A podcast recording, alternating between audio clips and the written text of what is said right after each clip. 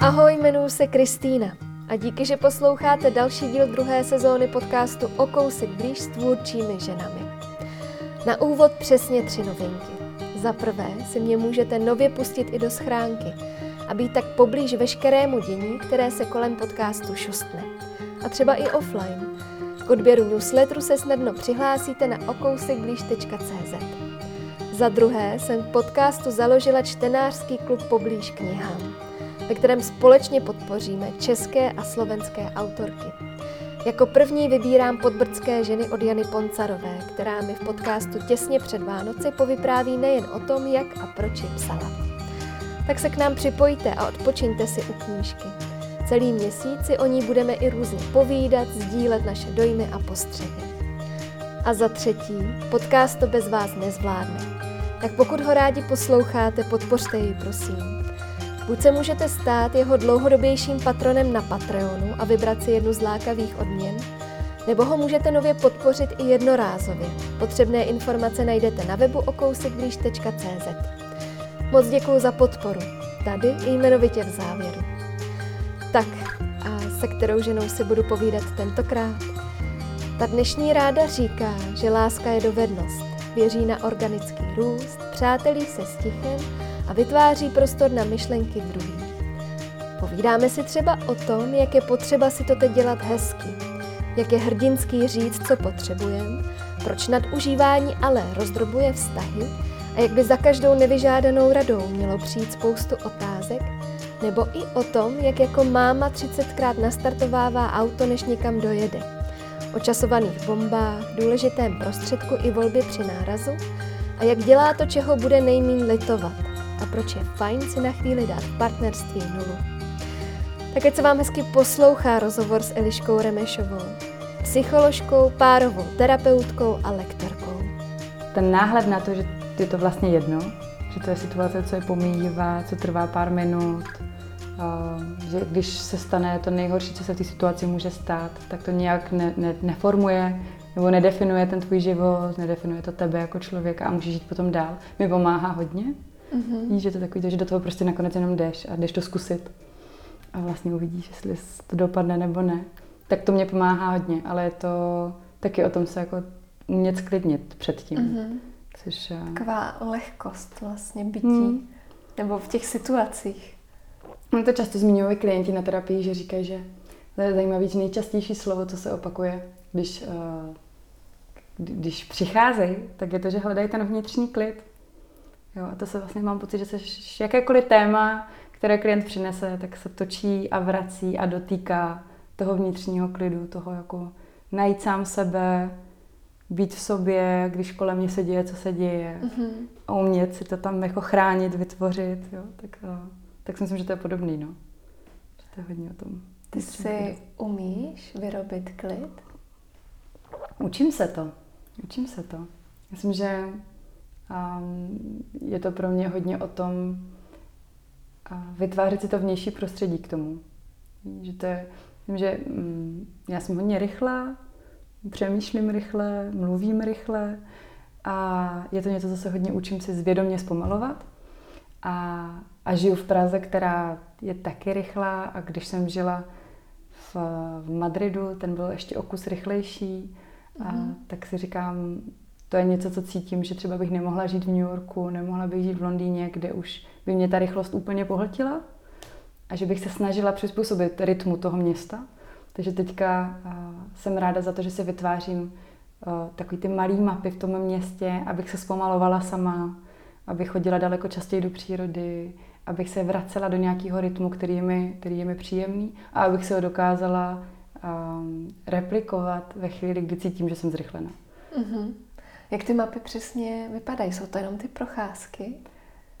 Pro mě to teďka hodně o procházkách s Idou, s dcerou, kdy to je podle mě jedna z nejlepších věcí na mateřství, že člověk tráví každý den venku. Ať prší, je teplo, je zima, fouká, je to jedno. A jsou to ty jako rituální místa, víš, že je to ten Antonín, kam si jdeš koupit loupák, je to to hřiště, kde vidíš ty děti si hrát, slyšíš tam ten dětský smích a ten křik. Pak je to ta kavárna o kousek dál, kde lidi sedí venku, pijou kafe. Já bydlím na Jiřáku, tak je to jako vinárna Noelka, kde je jedno, jaké je počasí, ale venku stojí 40 lidí se skleničkou. A jsou to ta místa, která si říkám, jo, všechno je tak, jak má být, všechno furt vlastně stejný. Mm-hmm.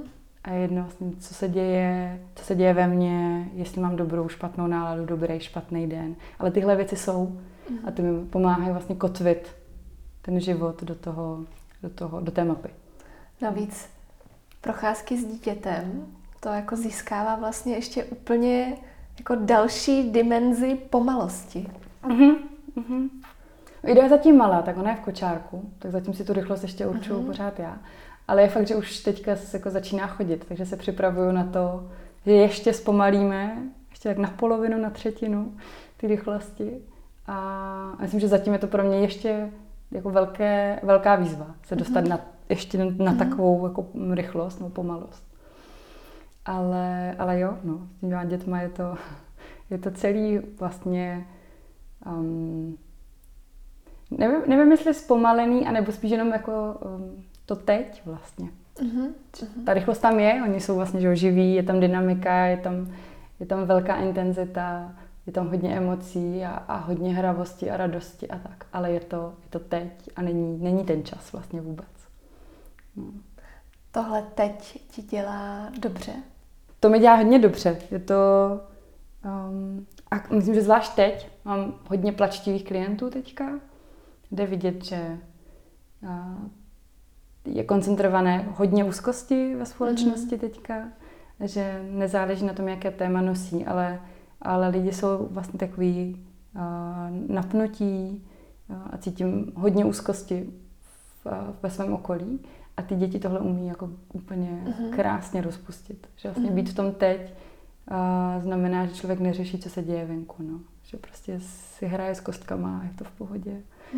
A nebo přijde velký pláč a je to jenom o tom velkém pláči a celý svět se zastaví, protože je tam jenom ten pláč a nebo jenom ta hra. Takže to mi teďka hodně pomáhá. No to mám pocit, že spoustu lidem kolem mne by prospělo se pořádně vyplakat. Jak tobě je teď jakoby aktuálně v této situaci? Já třeba mám taky jako pocit, že spoustu lidí ji prožívá daleko hůř, co se týče třeba jara ve srovnání. Ono to totiž je úplně jiná situace podle mě, že se to nedá říct, že je to jako druhý lockdown, takže je to druhý v řadě téhož, protože to, jak to vnímáme, jak se o tom bavím třeba s kolegy, dalšími terapeuty, tak ta první vlna byla krize. To bylo to, že to najednou bouchlo na dveře a všichni se zmobilizovali a každý podle svého naturelu dělal to nejlepší, co v tu chvíli mohl. To znamená, někteří začali víc pomáhat, někteří se naopak víc zavřeli do sebe, někteří začali víc tvořit, někteří začali přemýšlet nad zadními vrátky ve svém biznise nebo ve svém zaměstnání. A každý se v podstatě nějakým způsobem zmobilizoval s tou představou, hele, 2-3 měsíce max, pak to odezní, pak bude léto, všichni se zregenerujeme, zotavíme. Myslím, že i to, že se prodlužoval den, přibývala teplota, že to hodně pomáhalo na to psychiku. A myslím, že to, že to přišlo teďka znova, té krize dělá chronickou tu krizi. Že najednou to z toho dělá, aha, tak to nepomohlo. My jsme udělali mnoho úsilí, stejně se to nezastavilo, stejně jsme jako nevyhráli, jako jednotlivci. A v každém to teďka je dál, ale už tam není to, jasně, za 2 měsíce to skončí a přijde to léto. Jo, už je to takový, a skončí to vůbec? A jak bude vypadat následující rok? A jak bude vypadat následujících 5 let? A jak bude vypadat moje zaměstnání, jak bude vypadat moje živobytí, jsem schopná to dělat dál, nebo nejsem. A jak to zvládneme doma. Jo? Vlastně na tom jaře to bylo těžký a za to léto jsme si jenom odpočinuli, nabrali jsme trochu sil, rozhodně jsme nenabrali sil do zásoby natolik, abychom dokázali to zvládnout lépe, než na tom jaře. Jo? Tak mám pocit, že v tomhle je to, ta chronicita a ta nejistota, co v tom je, tu situaci zhoršuje. A navíc to, že se blíží zima, kdy bude víc tma, budeme víc doma. Pro rodiny s dětma to bude daleko náročnější ten čas strávit mezi těmi stěnami. Si myslím, že to všechno jako způsobuje, že ta úzkost je opodstatněná, no, že se to prostě děje. A těšit se na léto nestačí. Vše daleko. Je daleko, no. Myslím, že si musíme hledat jako drobnější, menší radosti, že v tom, tom je důležitý hledat jako ty obyčejné chvíle každý den. A právě tam třeba mě hodně pomáhá se kotvit tomu rituálu. Mm-hmm. Že to je přesně to, že se dá teplý čaj. Jo, nebo že si uvaříš to, co máš ráda, že si dáš to prostírání, protože ta výjimečná chvíle je i dneska. Vidíš, že to jsou všechno tady ty drobné věci, které ti v tom životě vytváří tu kostru, kolem které se můžeš jako nějaká rostlina vlastně jako po ní vyrůst. Jo? Chytnout si jí, vzít si tu oporu z toho systému kosterního a přečkat to. No. Eliško, vítám tě v podcastu O kousek blíž. Jsem moc ráda, že se potkáváme. Já moc děkuju za pozvání. Pro mě je to velká čest. Děkuju. Já jsem u tebe zahlídla, že moc hezky mluvíš i o tom, jak vlastně vydržet v rámci partnerství tuhletu dobu.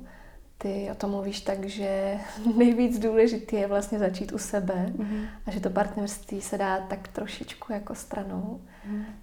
Jak teda můžu jako pomoct vztahu, který třeba lehce skřípe? Já si říkám, že tady ta doba se dotkla nás jako jednotlivců daleko víc než vztahu. Myslím, že spíš to, jak to dopadá na vztahy, je nějaký vedlejší efekt toho, jak se vyrovnáváme s tím jako jednotlivci sami. A o to víc si myslím, jak je důležitý se obrátit do sebe.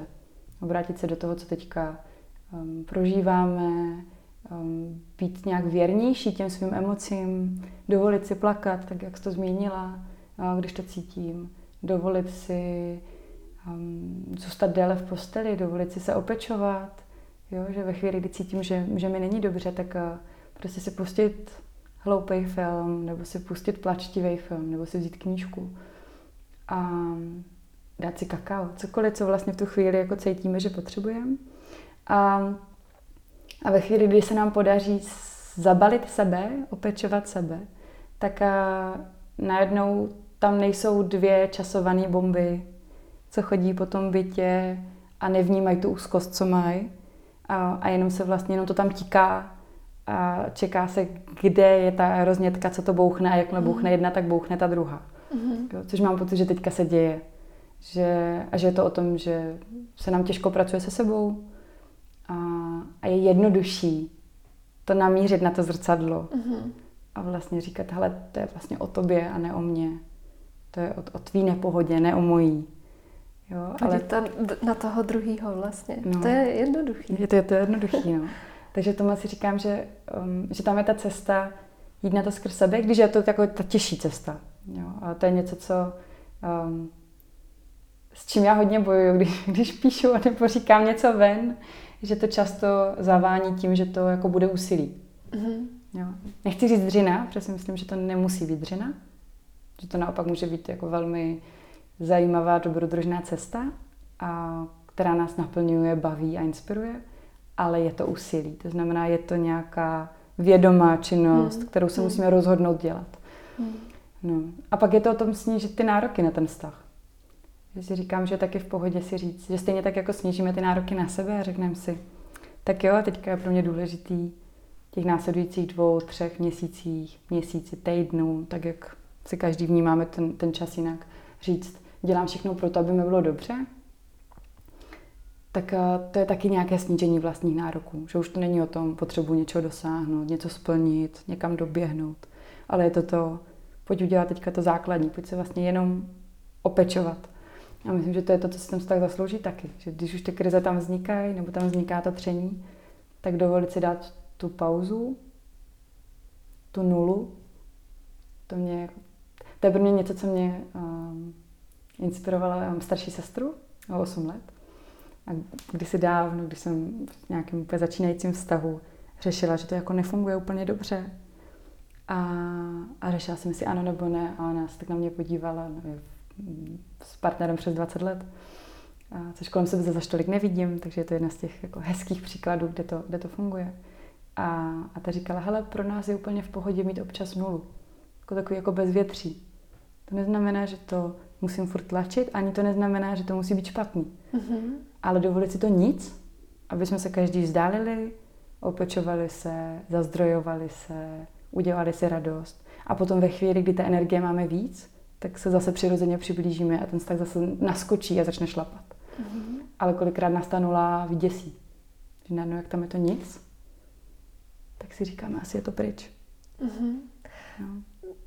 Ta nula, teď když o tom mluvíš, představuju si to správně jako, že vlastně se tak trošku jako milí spolubydlící, kteří vlastně se v tu chvíli jako starají převážně o sebe, ale přitom vlastně jako je tam ta láska, je tam to pochopení, ale vlastně se do ničeho moc jako nešije, nějak se tam jako nevytváří tlak, nevytváří se tam energie. Je to takový to jako bytí jen tak? Já myslím, že jo, a chtěla bych podtrhnout to milí spolubydlící. Jo, že si říkám, že to je to minimum, co bychom teďka mohli dělat. Mm-hmm. Být k sobě vstřícní a být k sobě vstřícní v tom, že to, co děláme, když dobře vycházíme se spolubydlícími. Jo? Že když vaříme čaj, tak se zeptáme, dáš si taky, dáme tam víc vody, a nebo když jdeme nakoupit, tak koupíme nějakou drobnost, která tomu druhému chutná. A děláme tady tyhle jako malý vstřícný kroky, ale které nás vlastně tolik nestojí, protože vesměs je děláme pro sebe taky. Takže je to takový to přizvat toho druhého, když opečováváme sami sebe. A ve chvíli, když tohle děláme oba dva, tak tam pořád proudí nějaká pozitivní energie, pořád je tam ta vstřícnost. Ten vztah tam pořád pulzuje, ale není to na úkor té naší energie, kterou teďka nemáme. Jo, to dobrou noc, dobré ráno. Eliško, a co když vlastně tohleto třeba dělá jenom jeden a ten druhej na to vlastně jako nenaskočí, a ale ten první vlastně má jako obrovskou potřebu tohleto jako taky dostávat? Podle mě je důležitý si to vůbec uvědomit. Já si myslím, že taky každý to máme jinak a já jako ráda říkám, že máme 50% v tom vztahu. To znamená, že do určitý, nebo možná bych řekla jako každý svých 100, jo, že můžeš do určitý míry to ovlivnit a pak jsou věci, které ovlivnit už nemůžeš, protože tam může pole toho druhého a na tobě je taky, kolik zaplníš toho svého prostoru. Jo, takže to, co vlastně teďka, o čem si teďka povídáme, je my tam nemusíme být oba na 100 teďka. My nemusíme zaplnit celý ten náš prostor. Možná, když tam dáme každý jenom trošku, tak tam ale pořád trošku zůstává. A to teďka stačí. A ve chvíli, kdy vnímám, že ten druhý dává míň, než já potřebuju, tak za mě je důležité si vůbec uvědomit, že to potřebuju. To znamená, proto ne vždycky, není to úplně samozřejmost, že tam kolikrát může vznikat podráždění a nějaký napětí jenom z toho, že já to nevidím, že to necítím, že strádám, že mi něco chybí. A když si tu potřebu uvědomím, tak já jsem odpovědná si ji naplnit a umět ji komunikovat ven. A pokud to naplňuje můj partner, tak je to o tom hledat cestu, jak mi v tom může pomoct, jak to můžu komunikovat, jak mě může slyšet, jak může i opravdu slyšet to, co já říkám, a nejenom, že si povídáme, ale že to nějak se ho dotkne a vlastně si řekne, aha, tady je něco potřeba, takže to je ta naše odpovědnost se v tom snažit, tu potřebu vykomunikovat dobře. A zároveň být jako připravený na to, že ten člověk může říct, já na to nemám teďka sílu, jo, protože teďka řeším tady toto a tohle už je na mě moc. A myslím, že když tam v téhle komunikaci dojde, když už se to podaří se dostat takhle daleko, tak potom odložit tu potřebu na chvíli je daleko jednodušší, než když ta komunikace tam vůbec neproběhne. Když tam je jenom to zranění, které je nevysvětlitelné nebo nevysvětlené, kterému nerozumíme, proč se děje, proč já se snažím a ty ne. Jo, tak vlastně v tom směru si říkám, že v jakékoliv napjaté situaci ta komunikace je klíčová. V tuhle chvíli, a asi nejenom v tuhletu chvíli, ale mám pocit, že jako prostor na takový ty hry, kdy jeden člověk něco říká, vlastně neříká to zcela jasně a očekává, že ten druhej si z toho vyzobne to, co vlastně ten člověk opravdu potřebuje. Tak mám pocit, že obzvlášť teď je vlastně jako těžký. Ohromně těžký. Je. I tím, že když ty hry hrajeme a nenaplňujou se, tak my máme spoustu příležitostí a jiných prostorů, ve kterých se to jako rozpustí. Jo, že když to prostě ráno nezafunguje, tak jdeme do práce, jdeme s kamarádkou, jdeme s rodinou, jdeme se známým, jdeme si zaběhat, jdeme do fitka, já teda tam nechodím, ale jiní. Ale jako máme mnoho příležitostí, kde se to někde rozpustí, kde nám tu potřebu naplní někdo jiný, třeba i nevědomky. Jo, že když volám po pozornosti, tak se na mě může usmát nějaká prodavačka nebo někdo v tramvaji a najednou si to jako nasytím a už zapomenu na to, že tam ráno byla nějaká hra, kdy jsem si o to tak trošku říkala, ale vlastně tak trošku z legrace a tak trošku to nebylo naplněno. Jo? Protože se to nasytí někde jinde a v tom dni, v tom rytmu toho dne se to ztratí. Ale teďka, když jsme doma, když spoustu partnerů teďka tráví čas v nějakém uzavřeném prostoru, tak tam všechny ty příležitosti nejsou. A myslím, že v tomhle směru je dobrý, myslím, že se mi chce říct, že není čas na hrdinství, ale já si vlastně myslím, že je hrdinou, nebo je hrdinský říct, co potřebuji. Takže jít do té zranitelnosti a říct prostě tohle teďka potřebuju. A přestat si víc hrát na to, že na to musí ten druhý přijít. To si myslím, že je jako velký mor ty romantické lásky, ve které žijeme, v té jako epoše romantické lásky. Jakože, že ve chvíli, kdy udělá něco po tom, co jsem mu řekla, ať to udělá, tak to není ono. Jo, to. Ono vůbec se vyznat ve svých potřebách.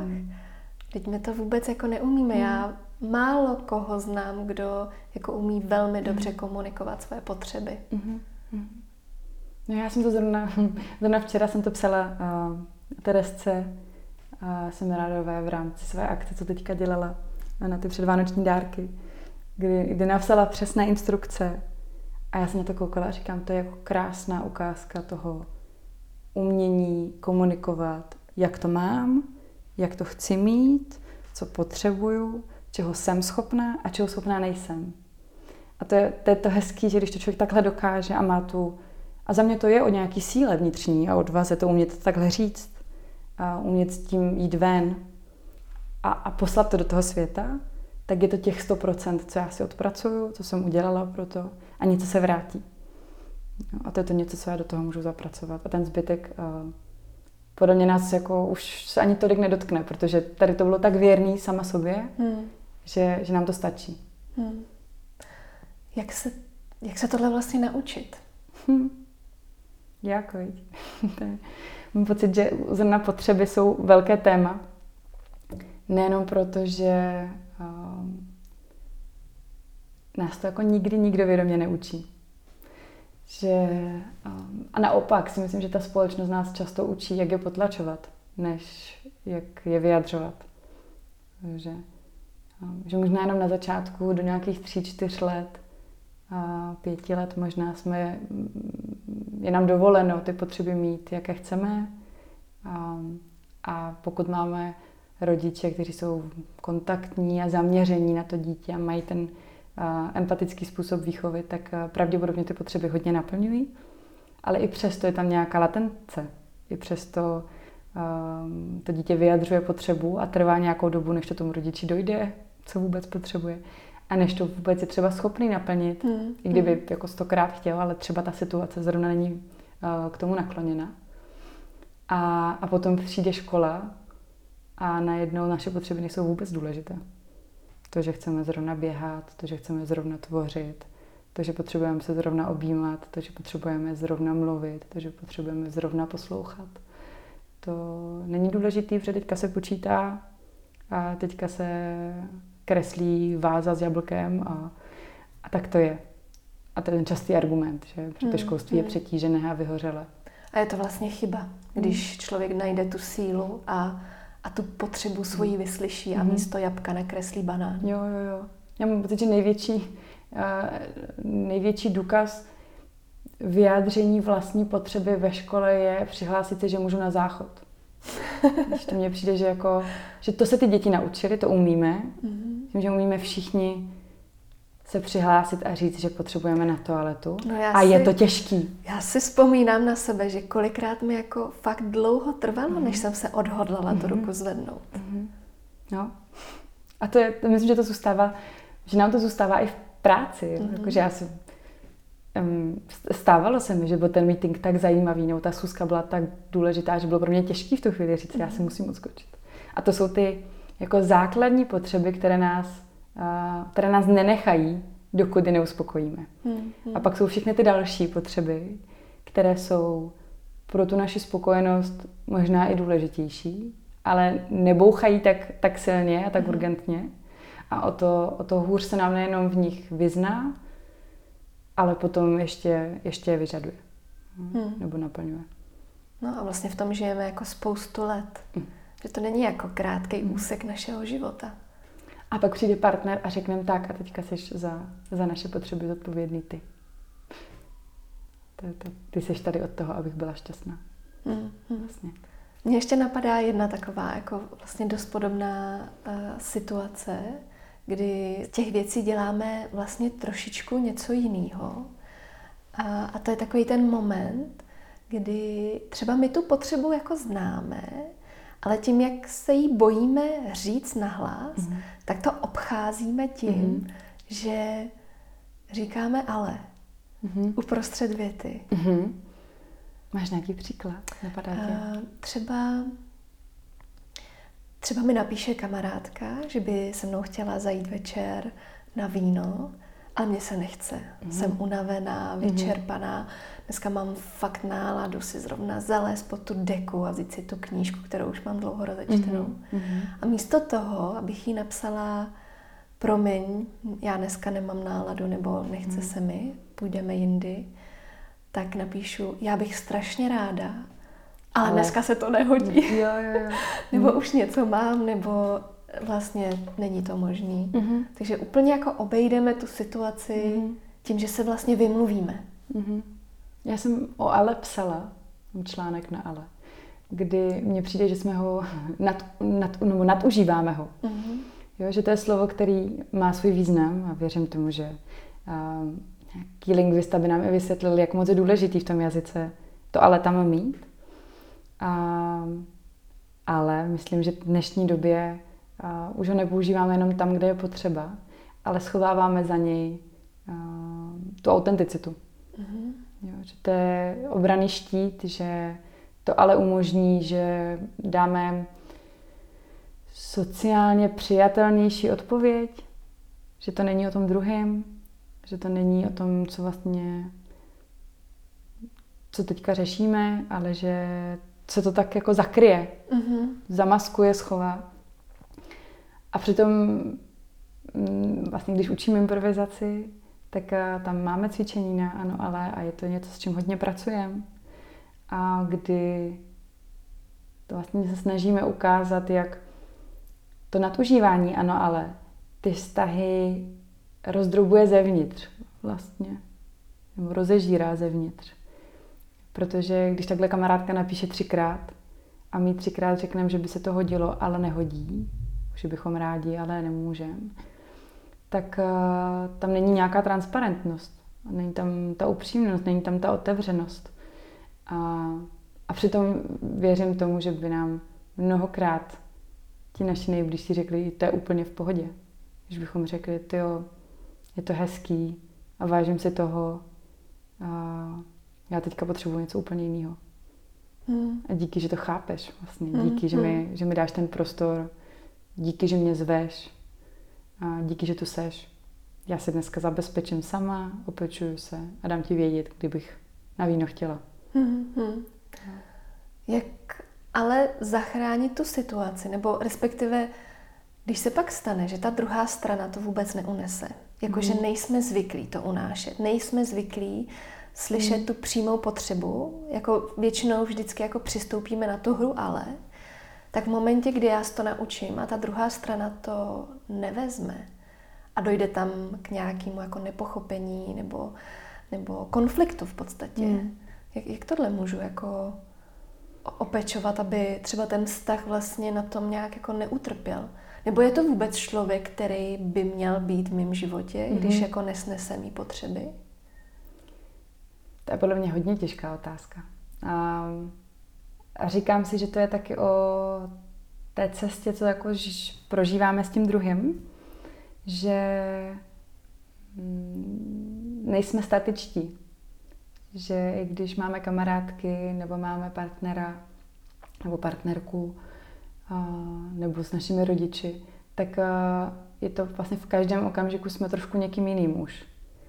A tudíž to, co nemusí fungovat dneska, úplně neznamená, že nebude fungovat za týden, za měsíc. A můj výcvik terapeutický je postsystemický a já věřím v ty systémy. Vlastně věřím v to, že jsme objekty v nějakém poli a že my dáváme nějakou energii a nějak se vztahujeme ke každému tomu objektu v tom poli. A že když my se pohneme nějakým směrem, tak to nějakou reakci vyvolá. A může to vyvolat někdy nepříjemnou reakci, a někdy popudlivou reakci nebo nějakou, která nás třeba i šokuje.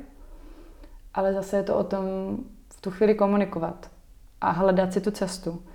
A myslím, že že k sobě se snažíme přitáhnout lidi, kde se snažíme ten vztah budovat. A tam tady to vyjasňování neustále je potřeba. Protože když tomu nedochází, když se vlastně nepotkáváme neustále, nedotýkáme se sebe skrz ta slova, skrz ten jazyk, který potřebujeme slyšet a vyjádřit hlavně, tak jsme vedle sebe a vztahujeme se k té naší představě o tom druhém. A ta představa je často podobná tý, jak jsme toho člověka poznali. Jo. A myslím, že srozumitelnější je to třeba na věku. A nevím, jestli to zažíváš, ale tak víte, že když někoho poznáš v nějakém věku, tak ten člověk nestárne. Tomu člověku není o 5 let víc za 5 let. Ten člověk je furt stejně starý. Pořád se to vy dva, vy dvě a nic se vlastně nemění. Ale ty častý rozhovory a ty hluboký rozhovory a ty rozhovory o těch potřebách, ty momenty, kdy to je vlastně trošku nepříjemný, kdy si hledáme, co se tam vlastně přesně děje. To jsou ty okamžiky, které nám otvírají dveře tomu druhému. To jsou ty okamžiky, kdy si říkáme, aha, my ho můžeme teďka vlastně trošku víc poznat. A je to nepříjemný, protože to je jiný, než byla ta původní představa. Protože se něco v nás vlastně boří. Ale my to neustále dotváříme s tím druhým. A díky tomu máme cestu, nebo máme šanci navázat nějaký opravdu autentický vztah, který sebou nese i negativní, i pozitivní emoce, těžký, i lehký chvíle, nějaký radosti, ale zároveň bolesti. Ale pořád je to s tím druhým. Jsme v tom jako spolu. Není to tak, že jsme každý sám v tom našem vztahu. Takže když vlastně chceme, tak skoro ten konflikt je jako to nejlepší, co nás v podstatě může potkat, protože to je takovej ten jako náraz k sobě. No a v tu chvíli máme volbu. Já si myslím, že jestli je to nejlepší, co nás mohlo potkat, nevím, ale je to ta příležitost, co nás mohla potkat. Ano. Jo, je to ta příležitost, která nám drnkne na ty naše struny a teďka my máme příležitost to rozehrát a využít to. Za účelem přiblížit se k tomu druhému, anebo je to ta šance, kdy to zahodíme. A jdeme dál. A já mám potřebu říct, že obojí je důležitý. Jo? Že to neznamená, že musíme vždycky se přiblížit. Jo? Že mnoho chvil, kdy je lepší se v tu chvíli stáhnout, opečovat sebe, na chvíli ten vztah pustit. Jo? Že to neznamená, že já musím vždycky vědomě říkat ano tomu vztahu s tím druhým člověkem. Ale vědomě si připouštět tu volbu, to si myslím, že je něco, co bychom se měli učit jako lidi. Ano, jsou situace, kdy naopak je potřeba jako říct velmi vědomé ne a velmi brzké vědomé ne. Jakože rozumím tomu, kdy se to může takhle stát. Ty jsi zmínila i autenticitu. To je tady moje takový jako oblíbený téma, protože pro mě to je vlastně jako velmi důležitá složka našeho bytí. Jak ty vlastně pracuješ se svojí autenticitou? Jak se ti daří být autentická? Já si k autenticitě hledám cestu dlouho. A myslím, že to začalo už někdy kolem toho rozhodnutí, že půjdu na psychologii, což bylo někdy kolem 15, kdy pro mě byla hodně důležitá rovnováha. A cítila jsem, že to je nějaký můj životní princip, kolem kterého se točím. A hodně si to představuju jako ten provaz, po kterém jdeš. Že to je o tom, že nemůžeš polevit, že vlastně jsi pořád v nějakém jako příjemném napětí, které ti umožňuje být vědomý, který ti umožňuje prožívat plně to tělo a zároveň se snažíš žít rovně a jít dopředu. A nepřikláníš se nalevo ani dopravo. A občas se jako tak jako dropneš, občas se jako dotkneš té levé nebo té pravé strany, ale zase se zpátky vychýlíš do toho středu. Nebo vrátíš do toho středu. A proto pro mě bylo těžký v životě jako kdykoliv se dostat do nějakého extrému. Protože to nebyla moje cesta, cítila jsem, že mi v těch extrémech není dobře.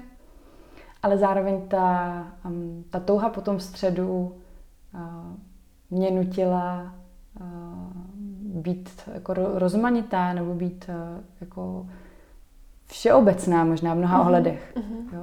A že to vyžadovalo, že mnohokrát jsem se dostávala do situací, kdy po mně dřív třeba lidi chtěli, ať se rozhodnu, ať se vydám nějakým konkrétnějším směrem, ať zaujmu nějaký jasnější stanovisko, ať se přikloním na nějakou stranu. A vlastně to byly moje okamžiky s mou autenticitou, kdy jsem se učila říkat, že ne, že prostě opravdu vnímám, že ten prostředek je důležitý a že je hodně důležitý pro společnost být uprostřed. Že to je o tom, že máme pořád kontakt s obojím, že si nevytvoříme tu vlastní realitu tak silnou a nepropustnou, že už k nám nedoteče ta druhá strana. Že ten prostředek nám umožňuje se neustále přiklánět podle toho, jak to potřebujeme. A ta rozmanitost, ono to je i hodně v typologii, že když jsem učívala třeba komunikaci nebo když pracuji s typologiemi, tak někdy je to vyhraněnější a je to jasnější pro ty lidi. A ta obrovská výhoda je to, že jsou čitelní, že jsou transparentní, protože téměř ve většině situací se zachovají velmi podobně a konzistentně. A pro jejich okolí je to velmi příjemný. Ačkoliv tam jsou nějaké vlastnosti, které jsou třeba těžké, ale lidi dostávají nástroje, jak s nima pracovat. A je to dobrý. A pro ty nevyhraněný typy, co se vždycky nacházejí někde prostě na těch středových hodnotách, tak to nejtěžší, co je přijmout tady to. Přijmout to, že to nemají tak jasný, že nejsou tak transparentní a že můžou mnohokrát vytvářet nejistotu v druhých, protože jednou reagovali nějak a podruhé reagují trošku jinak, protože se změnily ty okolnosti. A není to o tom, že by se změnil ten člověk sám, ale je to o tom, že ten člověk daleko víc zohledňuje, co všechno se v tu chvíli děje. Že daleko víc počítá ty faktory různý, které ovlivňují to rozhodnutí nebo to jeho stanovisko. A to bylo něco, co bylo pro mě hodně těžké dřív si v tom najít tu výhodu.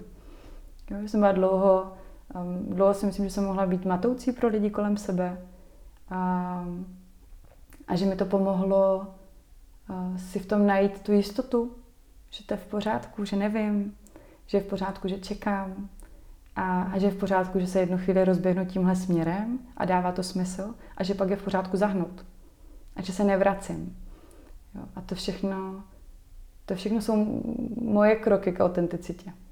K tomu protože to vyžaduje taky jako velké nároky právě na tu komunikaci.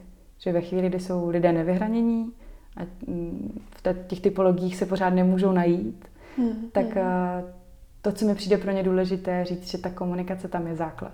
Že musí komunikovat nejenom to, jak se k něčemu postavili, ale hlavně to, co je k tomu vedlo. Co je ta cesta, protože když chápeme tu cestu, když ji jako posluchači nebo svědci můžeme vnímat, tak se nám daleko s nás vlastně porozumí té situaci a nacházíme pochopení pro toho člověka a můžeme zapnout tu empatii. Ve chvíli, kdy známe jenom ten výsledek a tu cestu ne, tak to není úplně pro lidi jako lehký to dělat. Často se tam i možná jako dosazujou vlastně svoje výsledky nebo já bych to udělal takhle. Svoje definice. Takže k té autenticitě, myslím, že to mě hodně vyškolilo v tom umět komunikovat svoje potřeby a dostávám se do emocí a komunikuju je ne vždycky tak, jak bych chtěla, ale myslím si, že už je umím komunikovat. Že umím komunikovat a že umím v tu chvíli být věrná sama sobě s tím, že to možná jako nedopadne dobře. Ale přijde mi to příjemnější žít s tím, že jsem udělala to, co jsem cítila a nedopadlo to, než žít s něčím, co je dobrý, ale já to necítím. Co konkrétního jsi dělala, že jsi se to naučila? No myslím, že to vysvětlování lidem, jak to mám, byl jeden z velkých pilířů. A potom taky to byly ty lekce, kdy jsem to řekla příliš pozdě. Když jsem si říkala, kdybych to řekla dřív, tak to mohlo být snazší pro všechny, mohlo to méně bolet, a já jsem mohla mít menší pocity viny.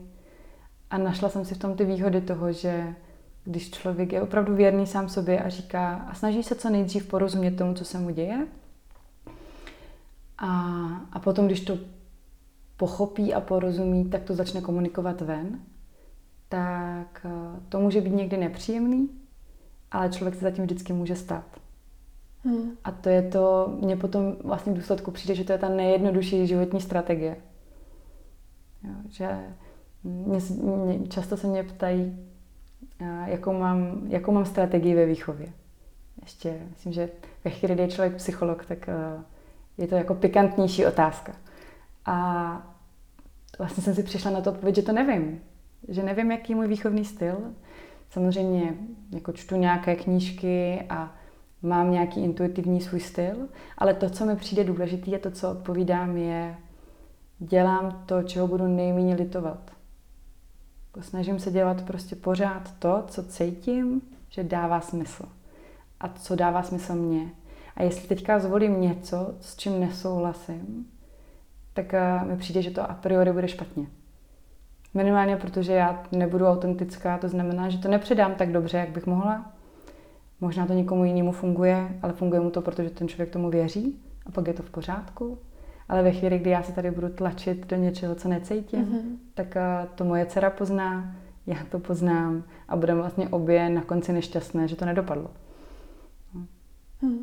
Spadá tam i to, že třeba jako žena, jako podnikatelka, nebo jakkoliv tomu můžeme říkat, že sedíš vlastně na spoustě židlích?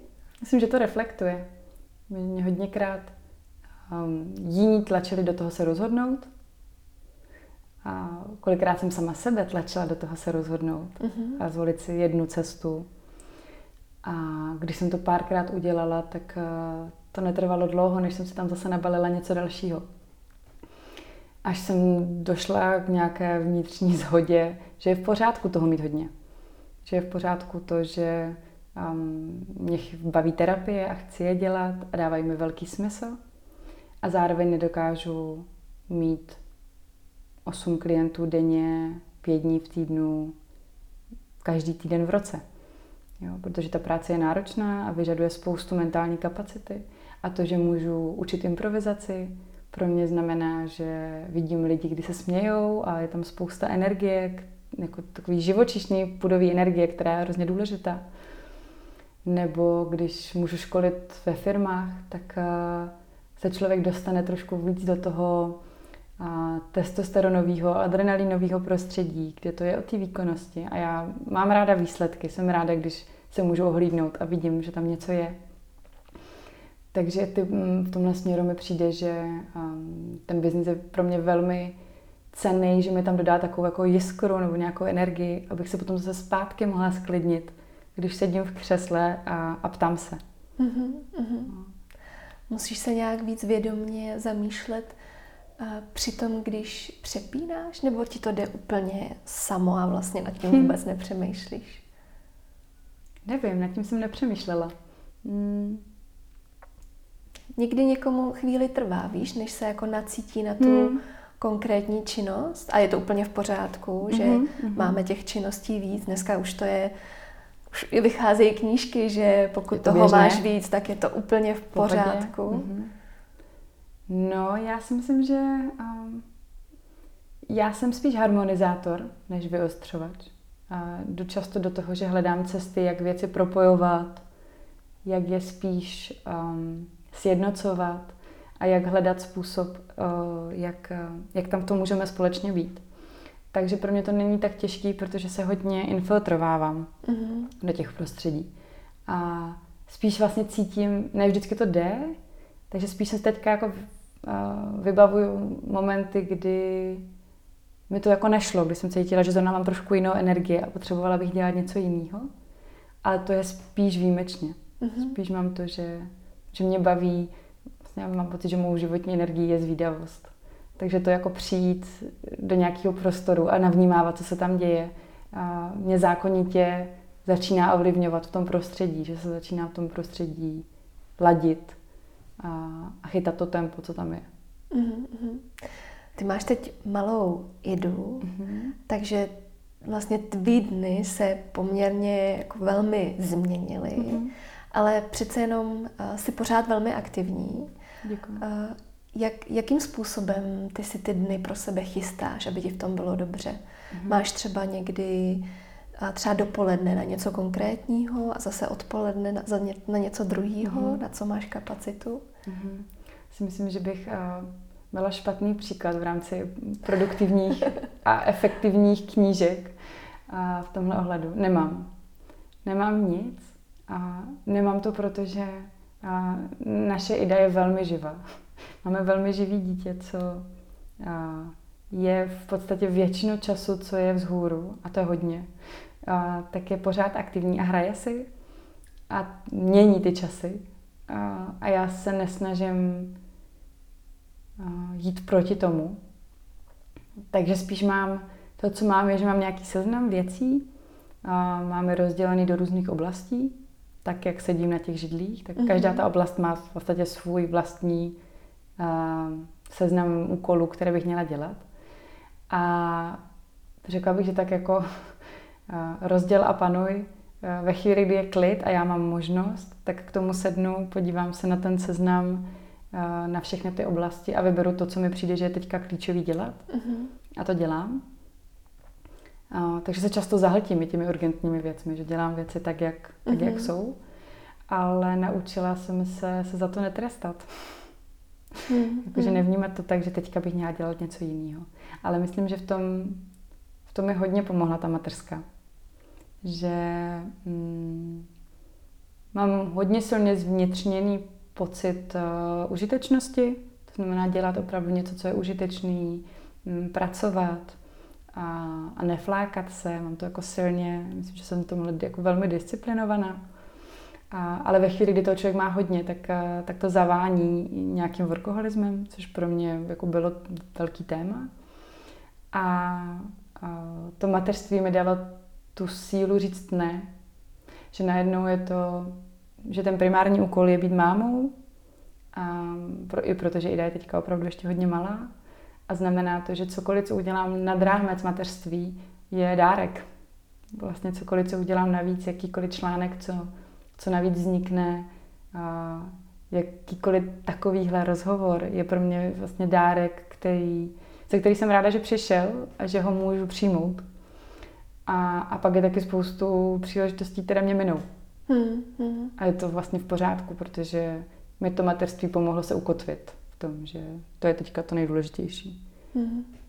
Já občas slýchávám u žen, které se stanou mámy a teď se v tom jako snaží nějak zorientovat, že vlastně tam i vzniká taková ta jako frustrace, že třeba ty věci nejdou tak rychle. Mm. Že i přesto, že třeba mají hodinku denně na to si k něčemu sednout, tak vlastně je to jako strašná špetka o poznání toho normálního života, který byl předtím. A hlavně je to o pro mě je to o tom charakteru té práce. Jo, že ta hodinka, která se najednou objeví, z čista jasna často, tak ti úplně neumožní udělat tu hlubokou práci. Mm-hmm. Neumožní ti to ponořit se do toho tématu, dát tam trošku prostor, aby to zrálo, aby se to někam rozvinulo a abys to potom ještě dokázala zhmotnit. Jo, a to si myslím, že je hrozně těžký. Jako ve vztahu k té práci si myslím, že tohle je jedna z nejtěžších částí toho mateřství. Že to najednou nejde tak, jak potřebuješ. Že máš ten nápad, chceš ho rozvíjet, potřebuješ si to zapsat, potřebuješ k tomu udělat nějaké další kroky. A víš, že kdybys teďka ten čas měla, tak je to večer hotový a můžeš to pustit a už se to nějakým způsobem rozjíždí samo a ty tam už jenom přidáváš. Ale tady to je, že 30krát nastartováváš auto, než někam dojedeš. No. A je s tím podle mě spojená hodně frustrace, že to nejde tak rychle nebo tak plynule, jak by to mohlo jít. No. Takže si pro sebe třeba vybíráš krátký a rychlý formáty? Když to teď jako hodně přeženu. Aby ty věci vlastně seděly? Aby se to posouvalo? Jedna věc, že se snažím to jako opravdu čankovat na ty malé kousky a taky, že věřím v organický růst. Že stejně tak jako rostliny nerostou úplně plynule, jo, že to není tak, že by každý den vyrostly kousek, ale jako dlouho nic a najednou prostě vyraší nový list a týden roste ten list a pak zase na chvilku má útlum. Stejně tak, jak se vyvíjí to dítě, jo, tam to vidíme přirozeně, že se prostě vyvíjí ve skocích, že prostě chvilku jenom leze a pak je ze dne na den se postaví a začne chodit a začne padat, ale pak už zase chodí. A najednou se všechno ostatní, vlastně tam to je jako krásně vidět, že teď, když Ida se učí chodit, tak já mám pocit, že spoustu jiných věcí zapomíná. Jo, že najednou jde o pár kroků dozadu, jde do nějakého jako bezpečného ještě bodu, kde už to má všechno zvládnutý, aby mohla pozbírat veškerou tu sílu a energii, co má na to, aby se naučila ten krok a pak se to naučí a najednou se zase všechny ty věci vrátí, zase se rozsvítí všude a najednou zase umí všechno. A takhle funguje náš mozek a myslím, že takhle funguje i v dospělosti, jakože věřím tomu, že to nejde všechno najednou, jo, že když jsem se učila na státnice a člověk má tu tendenci si říct, tak jo, mám 20 dní, mám 40 otázek, 2 otázky denně, takhle ten mozek nefunguje. On nefunguje v těchto pravidelnostích, co my si jako racionálně řekneme, že dávají smysl. Jo, je den, kdy uděláme 8 a jde to úplně samo a pak je den, kdy potřebujeme naprosto vypnout a ten mozek vůbec nespolupracuje. Jo, takže pro mě je to o tom věřit v ten organický růst. Je to o tom věřit tomu,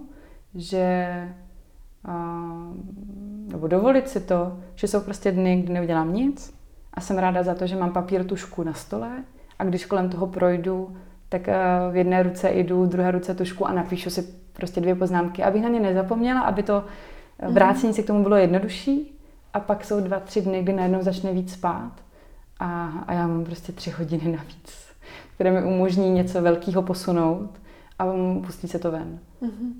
Ale těch projektů v šuplíku je hodně. Spoustu. Já si na sebe úplně přesně pamatuju, že jsem měla tyhle ty plány na státnicích a pak jsem se strašně linčovala za to, že ty 2 otázky jsem za ten den vlastně nezvládla. Ano. Taky mi to hodně připomnělo, jak se tady povídala, že ona tak jako všechno jako odsune a soustředí se na tu jednu věc, teď už jsem to řekla to slovo, ale že to je vlastně to soustředění, že všechno jako vypnout a teď se úplně jako ponořit, i třeba jenom na chvilku, ale že vlastně tohle je strašně důležitý.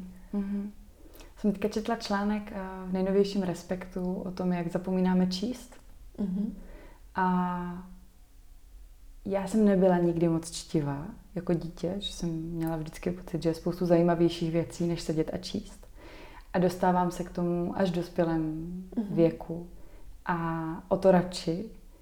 A přesně to vidím, že to čtení, že nejde o to samotné čtení, ale jde o to, co to dělá v tom mozku. O to, jaká dovednost to je a jaký úsilí to je.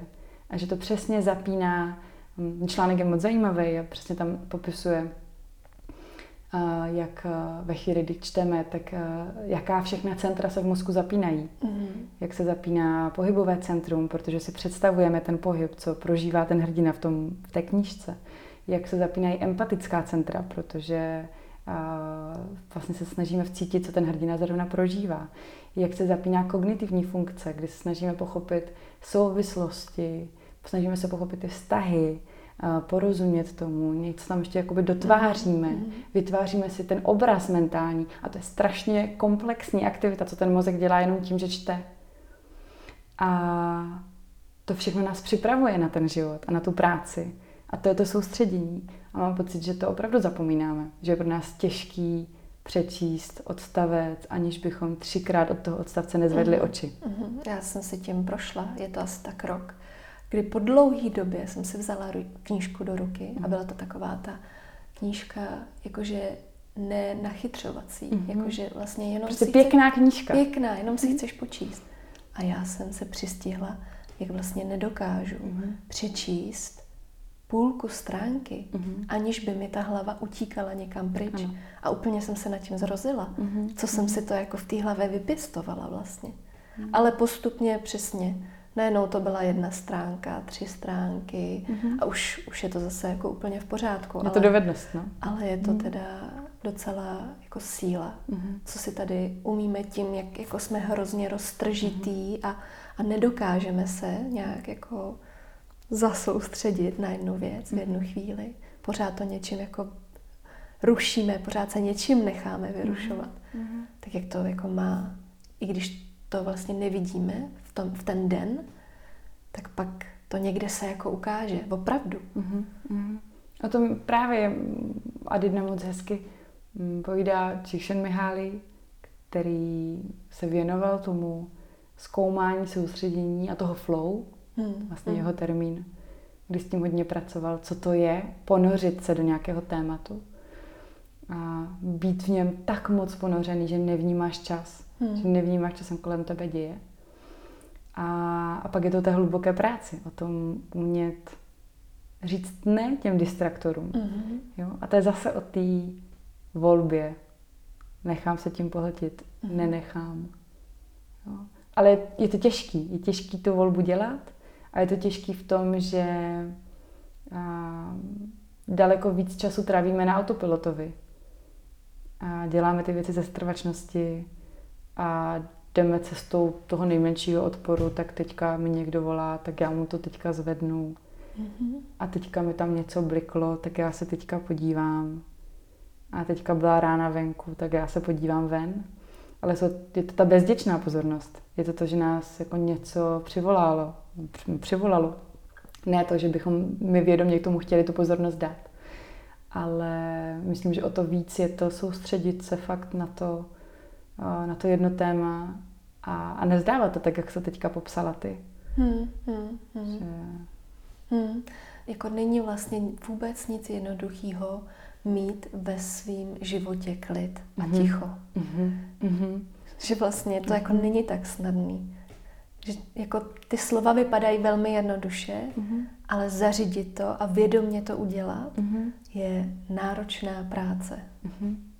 Jsem hezky připomněla, já jsem teďka měla doma mámu, která mi přijela pomoct a říkala, to je zvláštní, jak je tady takové ticho pořád. A my nemáme televizi už 20 let, 15. A nepotřebujeme ji.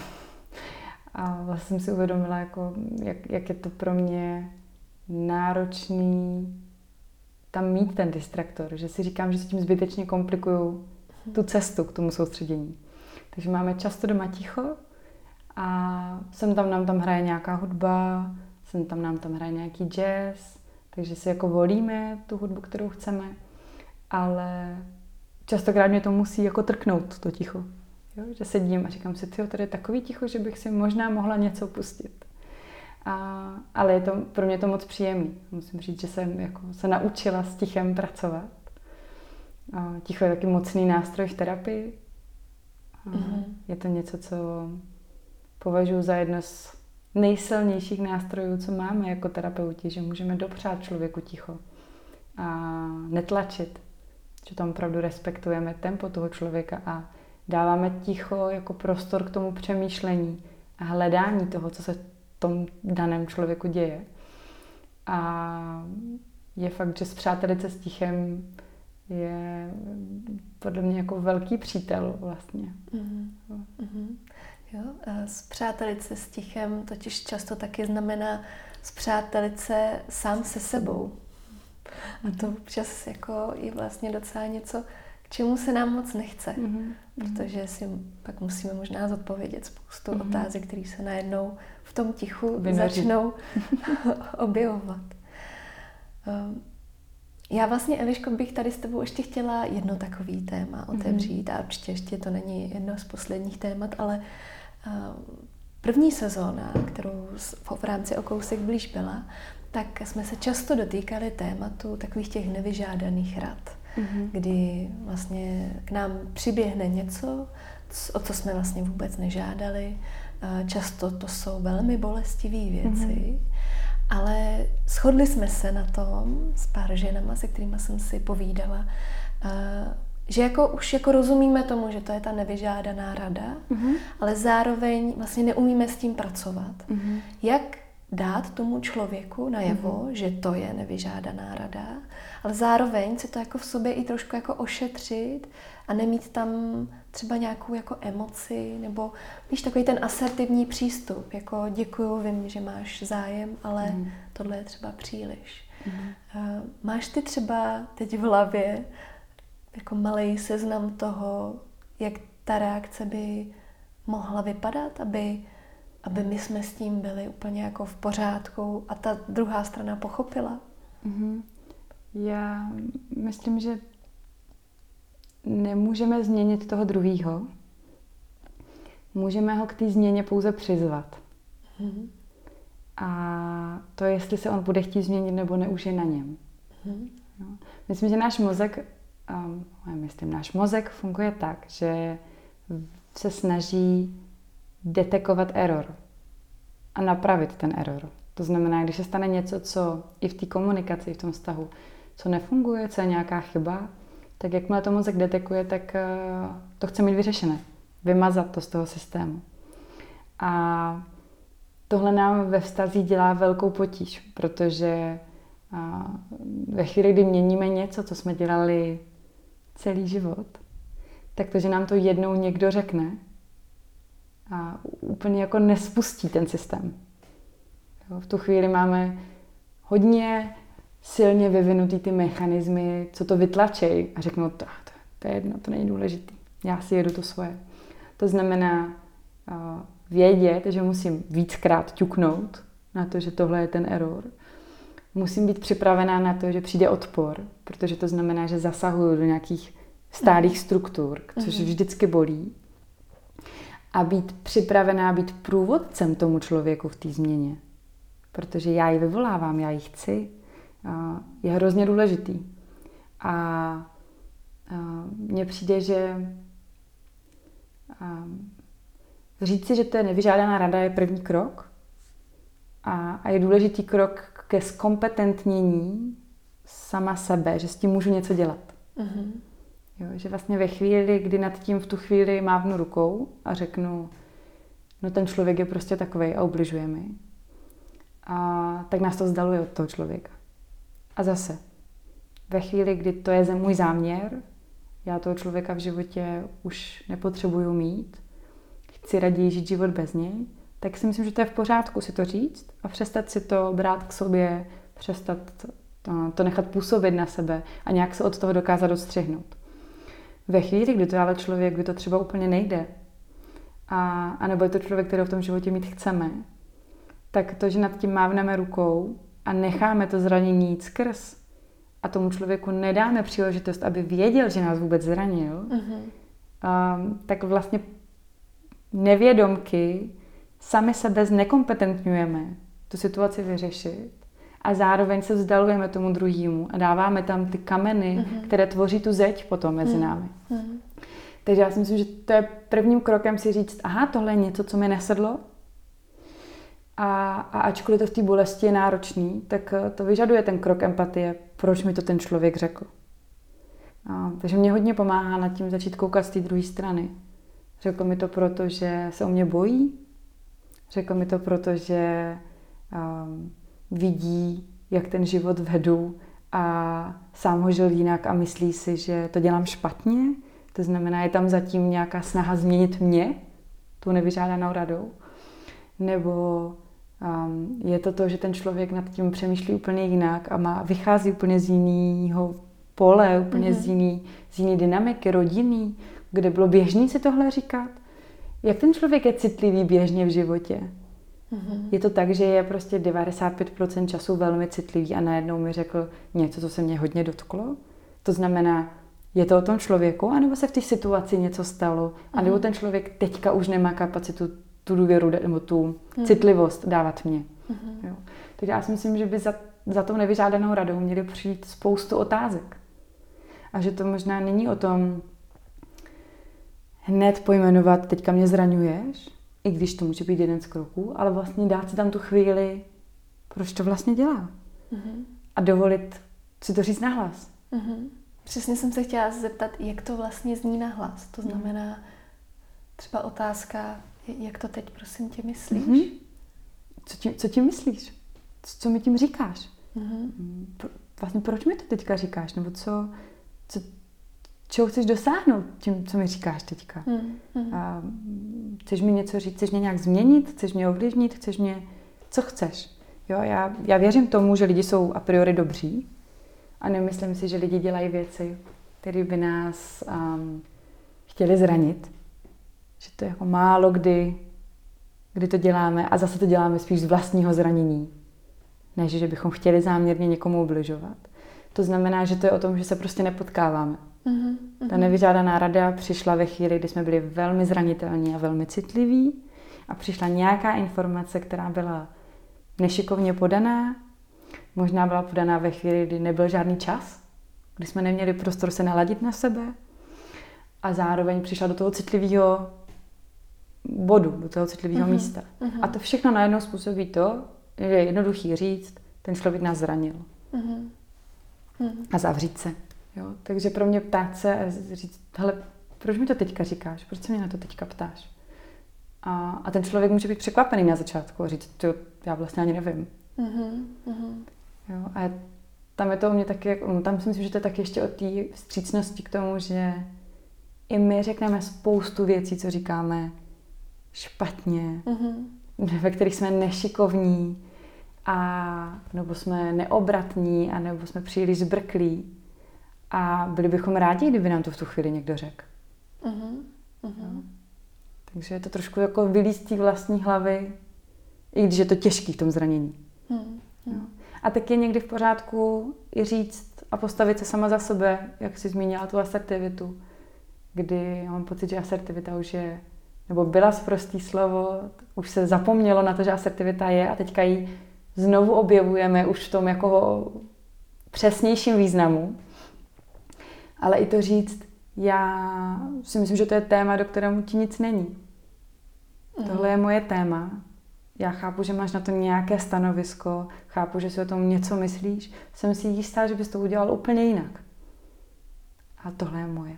Jo, takže mít tu sílu to ochránit ve chvíli, kdy vím, že nepotřebuju toho druhého pro to daný téma.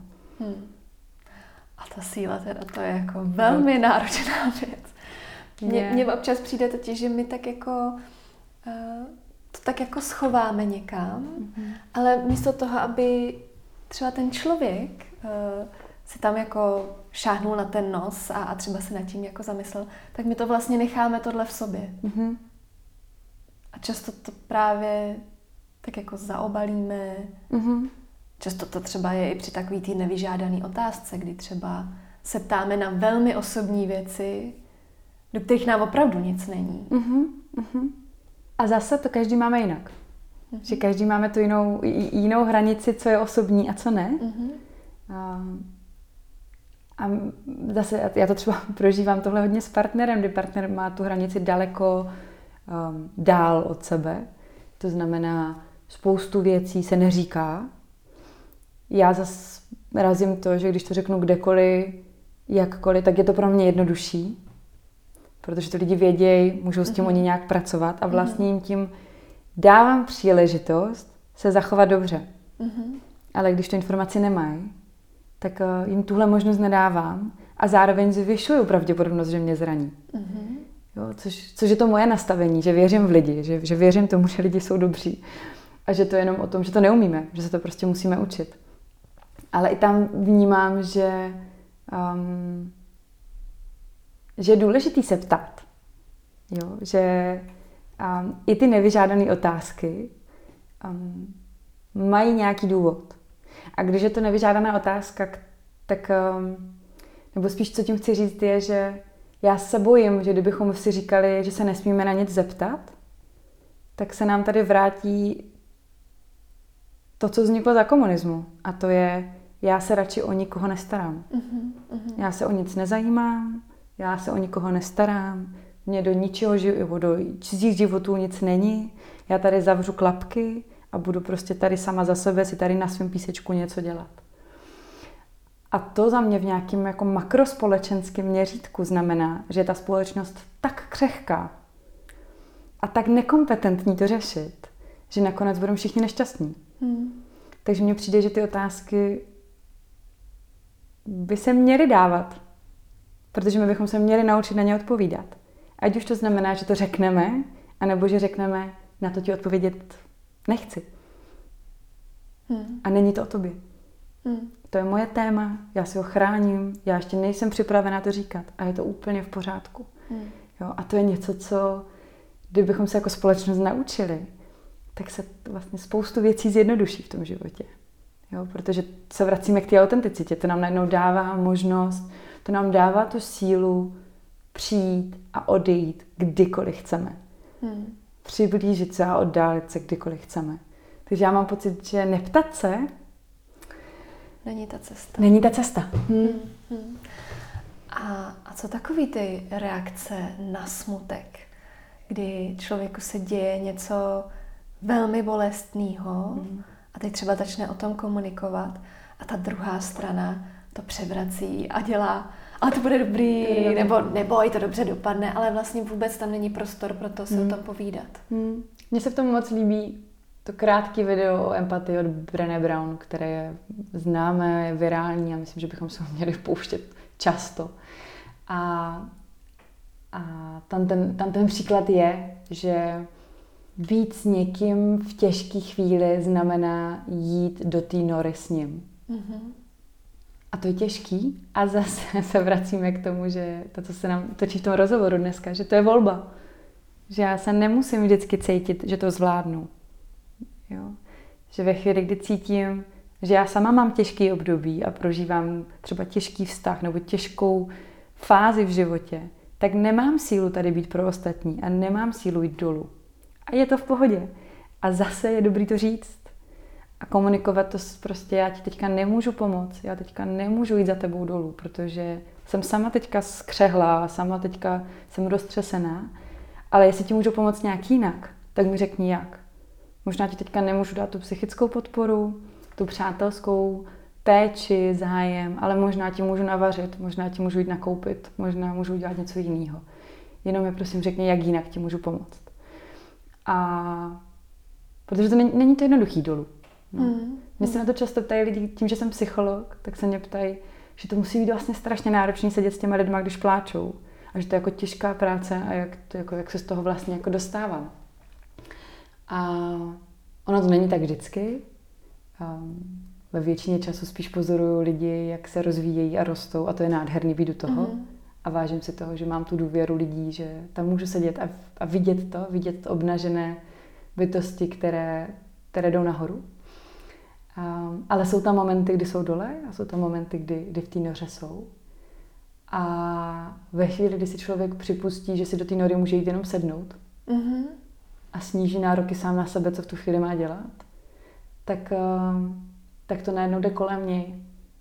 Že to vlastně se nedotýká úplně tolik nás. Že vlastně se v tu chvíli opravdu stáváme nějakým společníkem, ale to neznamená, že jsme obětí. Mm-hmm. Že tam vlastně sedíme a posloucháme. A dáváme vlastně, zase je to o tom zájmu. Mm. Mám pocit, když se někdo ptá, jako co by pomohlo, tak jak se vlastně na začátku zeptala a já se tomu oklikou dostávám zpátky, tak je to pro mě jenom o tom projevit zájem a čas. A hlavně nepoučovat. Nedávat rady. Jo, je to o tom, že si ten svět musí zastavit. Že ten druhý musí cítit, že tu teďka jsem. Ty máš na svých sociálních sítích, na Instagramu, takovou moc hezkou iniciativu, kdy používáš hashtag Láska je dovednost. A moc hezky k tomu jako vždycky dokládáš, že skoro každý může být ten pravej, že ta pravá vlastně musím být především já. Jak ty vlastně pracuješ s tím být ta pravá pro svého muže? Adama se často lidi ptá, jaký to je chodit s psycholožkou. A to možná jedna z dalších takových nevyžádaných otázek, se kterou jsme se museli naučit pracovat. A Adam na tom začátku moc nerozuměl, podle mě, proč se ho na to lidi ptají. A já tím, že jsem už byla zvyklá na tu otázku, to mě teďka asi analyzuješ, tak už jsem jako tušila, která bije. A on tehdy na tom začátku z toho vybruslil, hele, jako je to asi v pohodě, no, tak mám pocit, že mi víc rozumí. A myslím, že i to odráží to, jak to máme my, že já jsem byla, dovolila jsem si ve svém životě být sama mezi Adamem a vztahy předtím. A je to něco, co mi přijde, že je hodně důležitý v životě jednotlivce. Naučit se o sobě, naučit se, co mám rád, naučit se, co nemám rád, naučit se, kdy mi je dobře, kdy ne, jak zvládám různé krizové situace. A to se těžko učí v tom stavu. Myslím, že to je důležité se to učit, že člověk sám. A pak si daleko i víc uvědomí, jaký set dovedností, vlastností, schopností a nějakých atributů dokáže u toho druhého respektovat. A myslím, že i pak to závisí, pak to ovlivňuje ten výběr a pak to ovlivňuje ta vědomá volba každý den. A to je to, co já se snažím teďka v rámci té své pravosti dělat. Že i když první rok narození dítěte je podle dat nejtěžší rok v partnerství, a když to prožívám, tak opravdu to není jednoduchý, protože najednou naše potřeby jdou stranou a musíme si v tom hodně vycházet vstříc. A jsou chvíle, kdy jsme milí spolubydlící, protože to nejde jinak. Ale zároveň věřím tomu, že už to není o tom se rozhodovat, jestli ano nebo ne. Je to prostě o tom, že jsme spolu, je to o tom, že máme dceru, je to o tom, že máme společnou budoucnost, kterou chceme tvořit. A já si každý den snažím říkat, že ta vstřícnost je důležitá. Že prostě je důležitý udělat krok dopředu. A myslím, že někdy na to Adam trošku hřeší. Že prostě má psychologa, který ty věci dokáže rychleji pojmenovat, rychleji analyzovat, hledat rychleji cesty. Ale zároveň si myslím, že to nemá jednoduchý, protože tam můžu někdy mít vlastně emoční nebo slovní převahu, protože se s tím potýkám denně. A protože těch modelů a těch partnerství jsem viděla tolik a tolik jsem se jich dotkla v těch jako niterných oblastech, že mi to dalo tu empatickou zkušenost. Takže dobrý i těžký zároveň. Myslím, že by velmi jako prospělo všem, kdyby jsme se nad vztahem nebo nad partnerství jako nezamýšleli nad tím, jako, že to je něco bezúdržbového. Mm-hmm. Já jsem dlouho hledala ten tu správnou frázi. Mm-hmm. Protože láska je dovednost už opravdu zní, že to bude úsilí. Jo? Ale pořád mi to přišlo jako přátelštější nebo pozbudivější, než láska je práce nebo láska je dřina. A mně přijde ta dovednost úžasná v tom, že to nějak děláme a je to v pohodě, ale můžeme se zlepšovat. A že když se učíme na kole, tak hrozně málo stačí k tomu, abychom už na tom kole jezdili, ale to, jak dobře na tom kole jezdíme, jak jistí si v tom jsme, jak bezpeční v tomhle jsme vůči sobě i ostatním v tom provozu, jaké trasy si vybíráme, co zvládneme na tom kole, kam dojedeme, to už je ta dovednost. Mm-hmm. Jo, takže já věřím tomu, že spousta lidí jezdí na kole a já bych si moc přála, aby všichni jezdili na tom kole rádi a bezpečně. A daleko. Mně napadá ještě teď jedna taková situace a věřím tomu, že ty na to máš jako určitě nějaký zajímavý pohled, že my často ženy jsme takové, že máme jako rádi všechno pod kontrolou a jsme takový jako hybatelky v tom vztahu a vlastně tam jako furt tak jako donášíme tu energii. A třeba ten muž jako ze začátku třeba taky dělal. Ale my jsme trošku tu jeho iniciativu třeba nešikovně pohřbili. Máš třeba tip na to, jak tohle vlastně jako si udržet, aby ten muž pořád měl taky chuť něco vymýšlet, něco jako podnikat? My o tom mluvíme s Markétou na webináři, který máme vlastně pro vztahovém, kde se bavíme o tom, jak ten vztah rozvíjet a kde držíme tu myšlenku, že se můžeme zlepšovat sami za sebe, i když třeba teďka žádný vztah nemáme, protože můžeme pracovat minimálně sami na sobě jako na partnerovi. A Markéta tam v jedné části má slide, který říká, nedělejme na začátku příliš moc. A já mám pocit, že to jako ženy máme tendenci. A že na začátku jako podstrojujeme a jsme ochotné udělat o krok, o dva, o tři víc, než bychom běžně chtěli. A všechno to děláme v zájmu té reciprocity. Že jako to děláme s tím příslibem, že to přinese to dobré bydlo, že to přinese ten úspěšný, spokojený vztah. A že to všechno děláme proto, abychom si to jako nějak jako nahýčkali dopředu. A myslím, že to být autentická v tuhle chvíli a dovolit si nebýt tak dokonalá na začátku. Jako nebýt ta úžasná, krásná, velmi inspirativní, chytrá žena, co zvládá práci, co zvládá uvařit, co zvládá všechno nachystat. A dovolit si být prostě já s tím, že hele, tohle já dělat nebudu. Je jako ten první krok. Já mám ve svém okolí starší ženu, které bylo letos 70 a která říkala, já jsem v pohodě s tím, že on si žehlí košile a já mu to řekla, že já je nikdy žehlit nebudu. A mně to přišlo moc hezký. Říkala vlastně, proč ne? Proč jako neříct taky, že tyhle věci dělat nebudeme a je to v pohodě? A tím vytváříme ten prostor. Jo? A když už jsme v tom stavu dlouhou dobu, tak já si myslím, že to je to dostat se na tu nulu.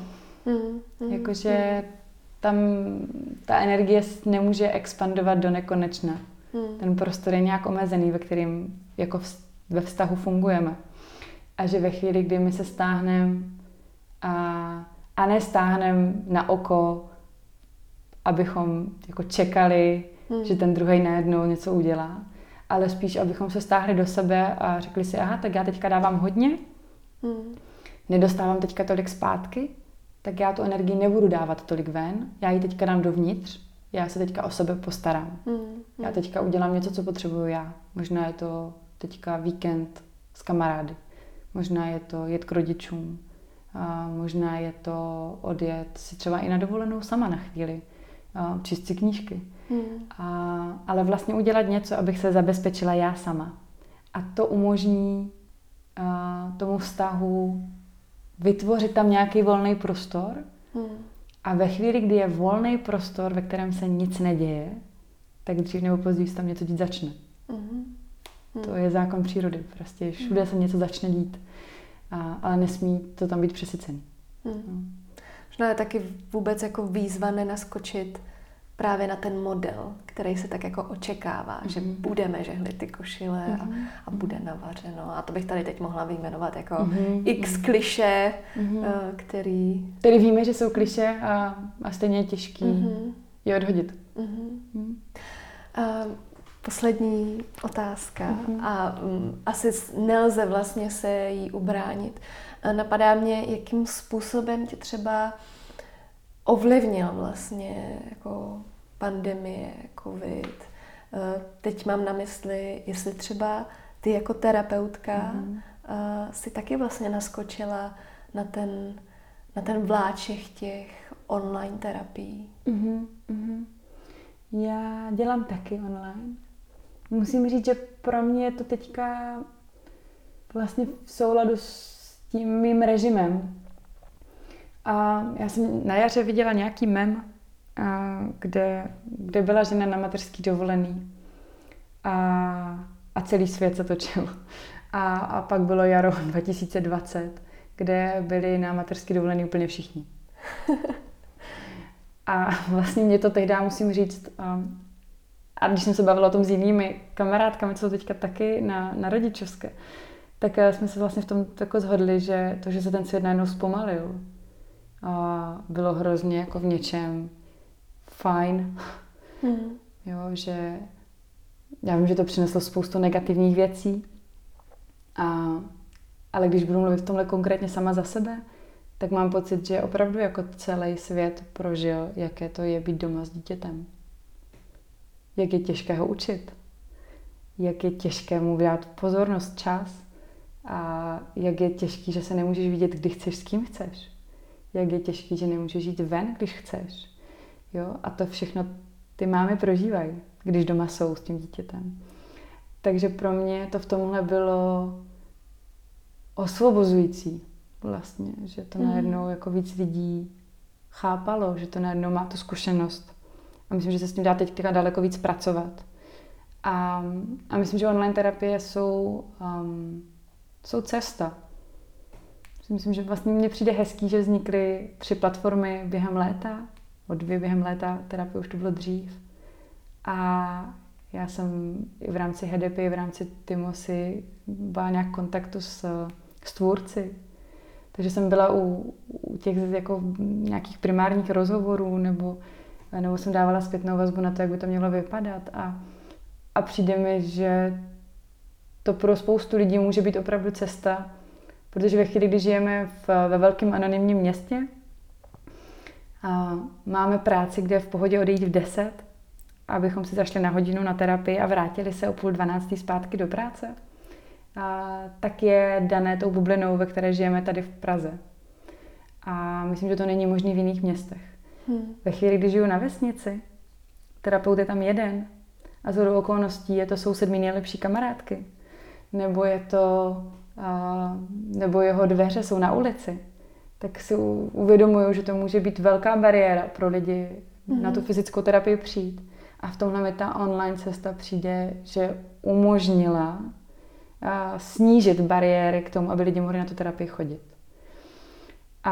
A já si myslím, že duševního zdraví a tématu jako destigmatizace terapie je teďka dost.